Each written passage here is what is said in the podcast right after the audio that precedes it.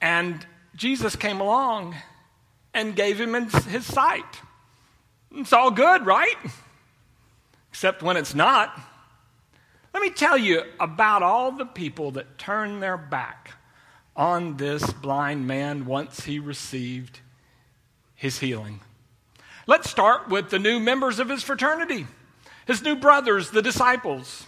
First time they meet him, they meet him when he's blind, and they don't offer him something. He's probably begging because he has no means of making money. They don't give him anything, they don't reach a hand out to them. Instead, they start a debate.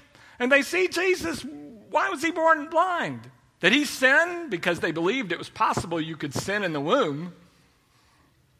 I've never been pregnant, I don't know. Or maybe your parents sinned.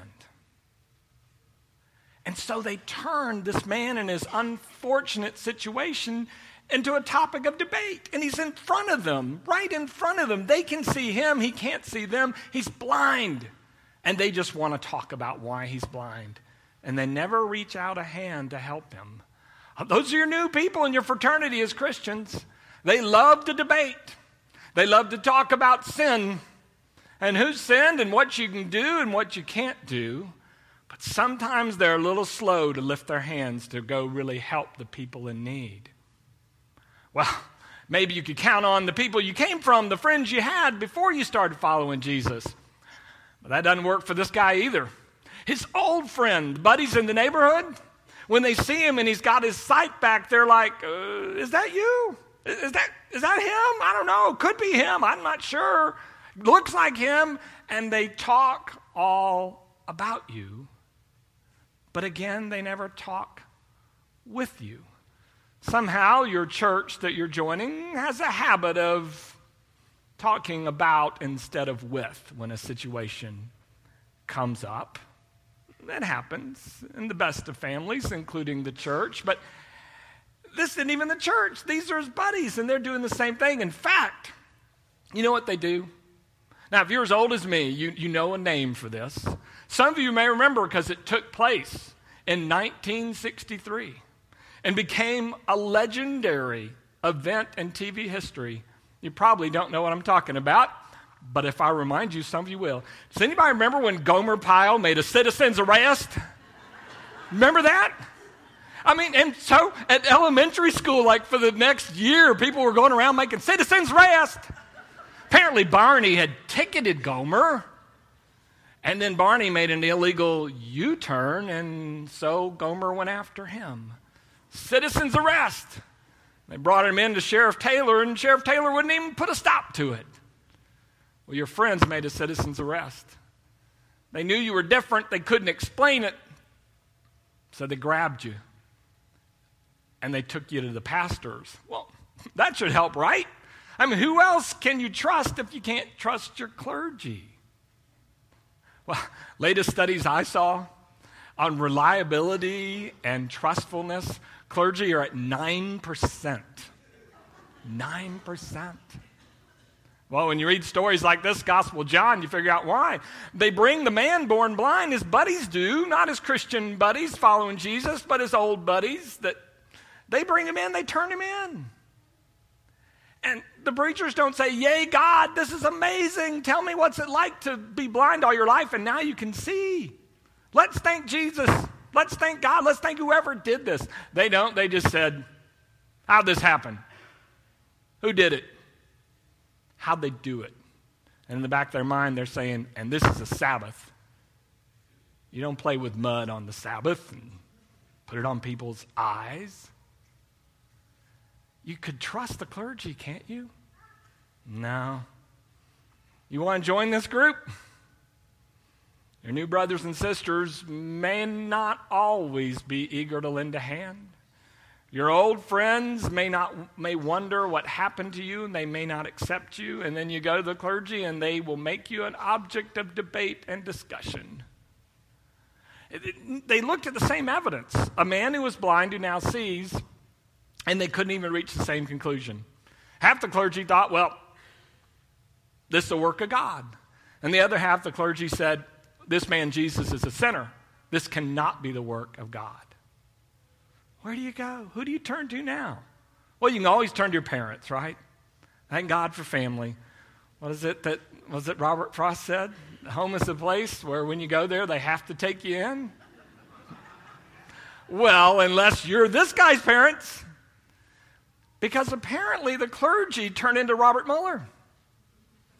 And they form an investigation. And they want to know all about this. And so, as a part of their investigation, they subpoena the parents. And they say, Is this your son? What happened to him? And the parents' response was, Look, he's old enough. He can speak for himself. You ask him. They didn't throw him a party. They didn't like teach him his colors. Go out and look at the sky. The kind of things you'd think a parent would celebrate.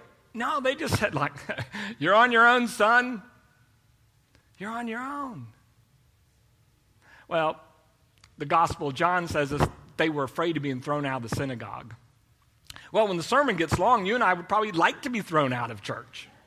But in those days, church wasn't just like a place where you gather for worship, it was like your community center. It was like your club, your bowling league, your tennis league. Uh, you were losing a lot of uh, your social engagement when you were tossed out, and they didn't want to be tossed out. So, between their son and being tossed out, they're like, mm, we'll let our son take his chances. You'd think parents would be glad when somebody decides to follow Jesus, right?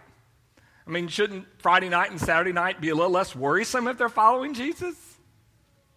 But then I don't know. Have you ever had a kid follow Jesus?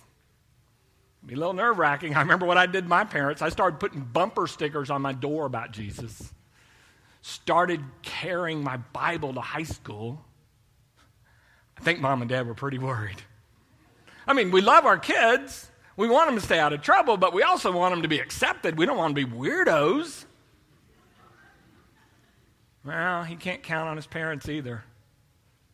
He's run through everybody. His new friends, the disciples, they're not reliable. His old neighborhood, they don't want anything to do with him. They just wonder what happened. The clergy just find him an object to debate. His parents turn their back on him so they don't get thrown out of the club. Thank God for Jesus. You can count on Jesus, right? Except when you can't. You look at the story closely in John 9, Jesus shows up for the first few verses, long enough to put some spit on the ground, some mud, put dirt on the guy's eyes, and heal him and leave him to deal with it. Then Jesus is gone. And it's only after everybody else has turned their back on him that all of a sudden Jesus walks back in the picture. Only after you've been rejected by every person in the world you thought might accept you, your new friends, your old buddies, your new religious leaders, your parents. When you've been rejected by everybody, when Jesus is absent, then at that very moment he walks back in the picture. And you want to sign up for this? Your life is always going to be lived between the time you commit to Jesus, experience Jesus, and the time Jesus comes back again, which is a long time. But he does come back. And when he does come back, you know what he finds? A blind man who now sees and who is stronger than ever.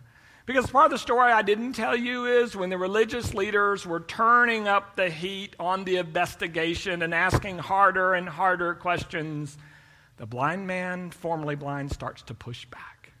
And he gets bolder and braver in his faith. Even though he's never seen Jesus with his own eyes, he has faith in him. And he grows stronger. You know, it strikes me that one of the things that Jesus is not is a helicopter parent. Yeah, I, I wish Jesus would just like kind of hover over me and clear out all the obstacles. But for some reason, he leaves me to struggle with things like opposition, criticism, and abandonment. And in the end, when he finds me again, I am stronger. So that's one of the reasons I guess I would do this sign up for this, even though you know in signing up for it, you're signing up for difficulty. But you're also signing up for growth and strength. And oh, by the way, who else are you going to sign up to follow? I mean, really. Is there a better deal out there? Who's offering it? What does it really lead to? Reminded of a story. Uh, a young man uh, that goes to uh, uh, or went to seminary at Duke told this story. He said one night he had a dream, and in his dream he came to like the outside of like a large, like almost like a circus tent. And on the outside of the circus tent was this big sign that said, "Come inside and find the key to meaning and fulfillment in life." And he thought, well, that sounds like a good deal. So he walked in, but he realized when he walked in, he had walked into an arcade. And they told him, you can't go any further unless you can score high enough on this game. I think it was Call of Duty Black Ops. And he thought, well, I didn't spend four years in college and three years of graduate school for nothing. I can play this game. It's what we did in our spare time. Sure enough, he scored high enough. And he got to go further. And this time, they escorted him into another area, and, and it was like one of those Pop-A-Shot things with basketball. You know, and they, he said, All right, you get this many in a minute, you can go on.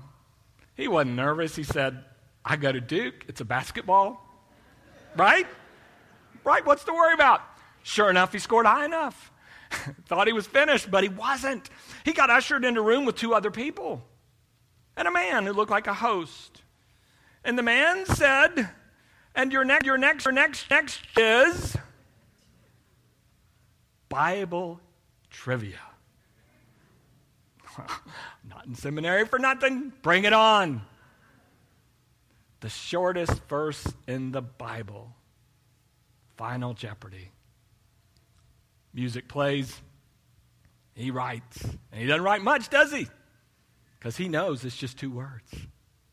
Jesus wept. Bells go off. He gets applauded, and they move him to the next room. Only it's not a room. It's like it's like a maze. Really, that's what it is. It's a maze, and he's all by himself, and he's in the middle of it, and he's thinking, labyrinth. I can do this.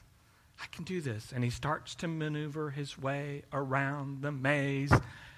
And sure enough, comes out the other end, bells go off, whistles sound, and a voice says to him, Congratulations, you've made it. Come inside the theater and find the answer to meaning and fulfillment in life. So he's like, All right. So he goes in, and he's the only one in there. And the theater is like one of these 360 degree screens, goes all around him. So he sits down, and the voice says, Here now, the key to meaning and fulfillment in life. He gets comfortable. Figures he might be there a while, and he waits. And flashed on the screen, this is what he said. He sees. It's written Jesus said, I am the way and the truth and the life. John 14, 6. And he waits. There's, there's more, right? And it just comes on and goes around the screen again. And he stands up and he yells at wherever that voice is, says, Wait a minute, I already knew that. And the voice spoke back to him and said, You did? Then why did you waste time playing all those games? Why do you follow? Because anything else is a waste of your time.